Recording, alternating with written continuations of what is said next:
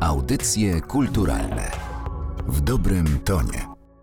Zanim opowiem o jakim autorze i jakim filmie będziemy dzisiaj rozmawiali w czasie naszego spotkania, może króciutko streszczę, jak zaczyna się film. Ujęcie z daleka widzimy fragment ognistej planety, cięcie. Na wzgórzu stoi człowiek, patrzy na tą planetę. Człowiek wygląda na jakiegoś zagubionego, średniowiecznego wędrowca. Tak zaczyna się film Tomasza Bagińskiego, Katedra z 2002 roku. Film myślę, że bardzo znany, bardzo rozpoznawalny, podobnie jak bohater dzisiejszego odcinka, czyli Tomasz Bagiński. Film, który przeszedł do historii, dlatego że oczywiście animacja nominowana do Oscara przechodzi do historii. Tak to po prostu jest. Natomiast y, film, który jest y, moim zdaniem bardzo ważny, dlatego że otwiera też w jakimś sensie erę kina cyfrowego w polskiej animacji, czyli staje się takim filmem, który jest jakimś punktem przejścia. Jest sięgnięciem w tamtym czasie po nowe, rozwijające się media, czyli animację 3D, która wcale wtedy jeszcze nie była taka prosta w użyciu, oczywista i łatwa do osiągnięcia efektów, które udało się osiągnąć Tomkowi Bagińskiemu właśnie w filmie Katedra.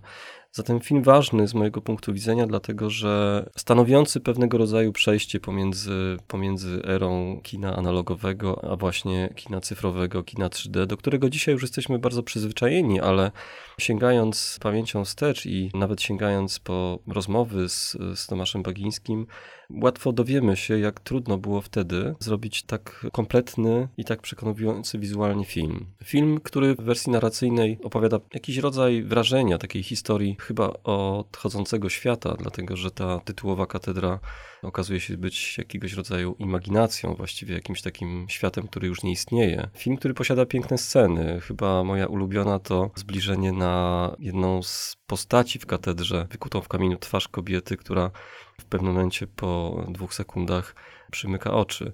To takie momenty, kiedy można poczuć dreszcz, że coś takiego nagle się wydarzyło, że jakiś taki rodzaj magii, takiego życia został stworzony. Film, który w warstwie realizacyjnej jest w pełni animacją 3D, czyli powstał programach komputerowych, dostępnych wtedy 3D Max i, i tutaj już może nie, nie wnikajmy jakby w inne zawiłości techniczne. Film perfekcyjnie zrealizowany. Film zrealizowany przez słynne już dzisiaj, a wtedy wchodzące bardzo mocno na rynek studio Platige Image. No i zrealizowany przez reżysera, który tak naprawdę z animacją nie był wcześniej związany, dlatego że kariera Tomasza Bagińskiego to kariera kogoś, kto rozpoczął studia architektoniczne, może stąd katedra, jako pierwszy film.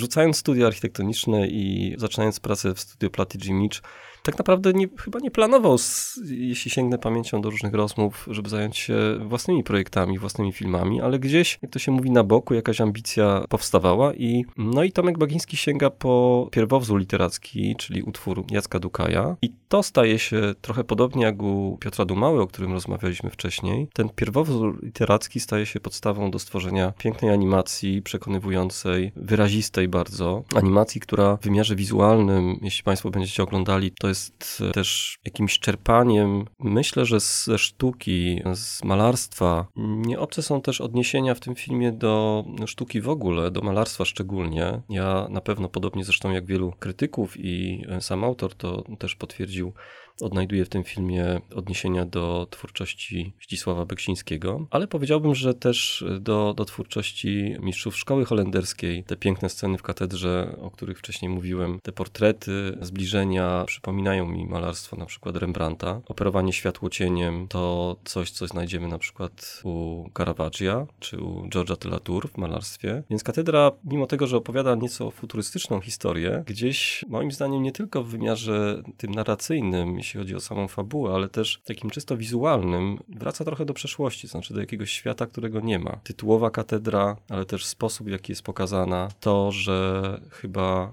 już nie ma powrotu do tego, że, że to jest jakiś świat, który odchodzi, to z dzisiejszej perspektywy film, który staje się bardzo aktualny. Staje się właściwie, myślę, jeszcze bardziej aktualny niż w 2002 roku, kiedy powstawał. Katedry odchodzą po prostu. Katedry się palą. Więc katedra to film na wskroś ważny, dlatego że z jednej strony tworzący jakąś nową, jakiś nowy rozdział w historii polskiej animacji, rozdział, który bym tak umownie nazwał cyfrowym, ale też film, który jest ważny w sensie treści, jakby którą niesie, prawda? Czyli mamy mamy do czynienia z jakimś światem, który odchodzi, którego chyba już nie będzie. Audycje kulturalne w dobrym tonie.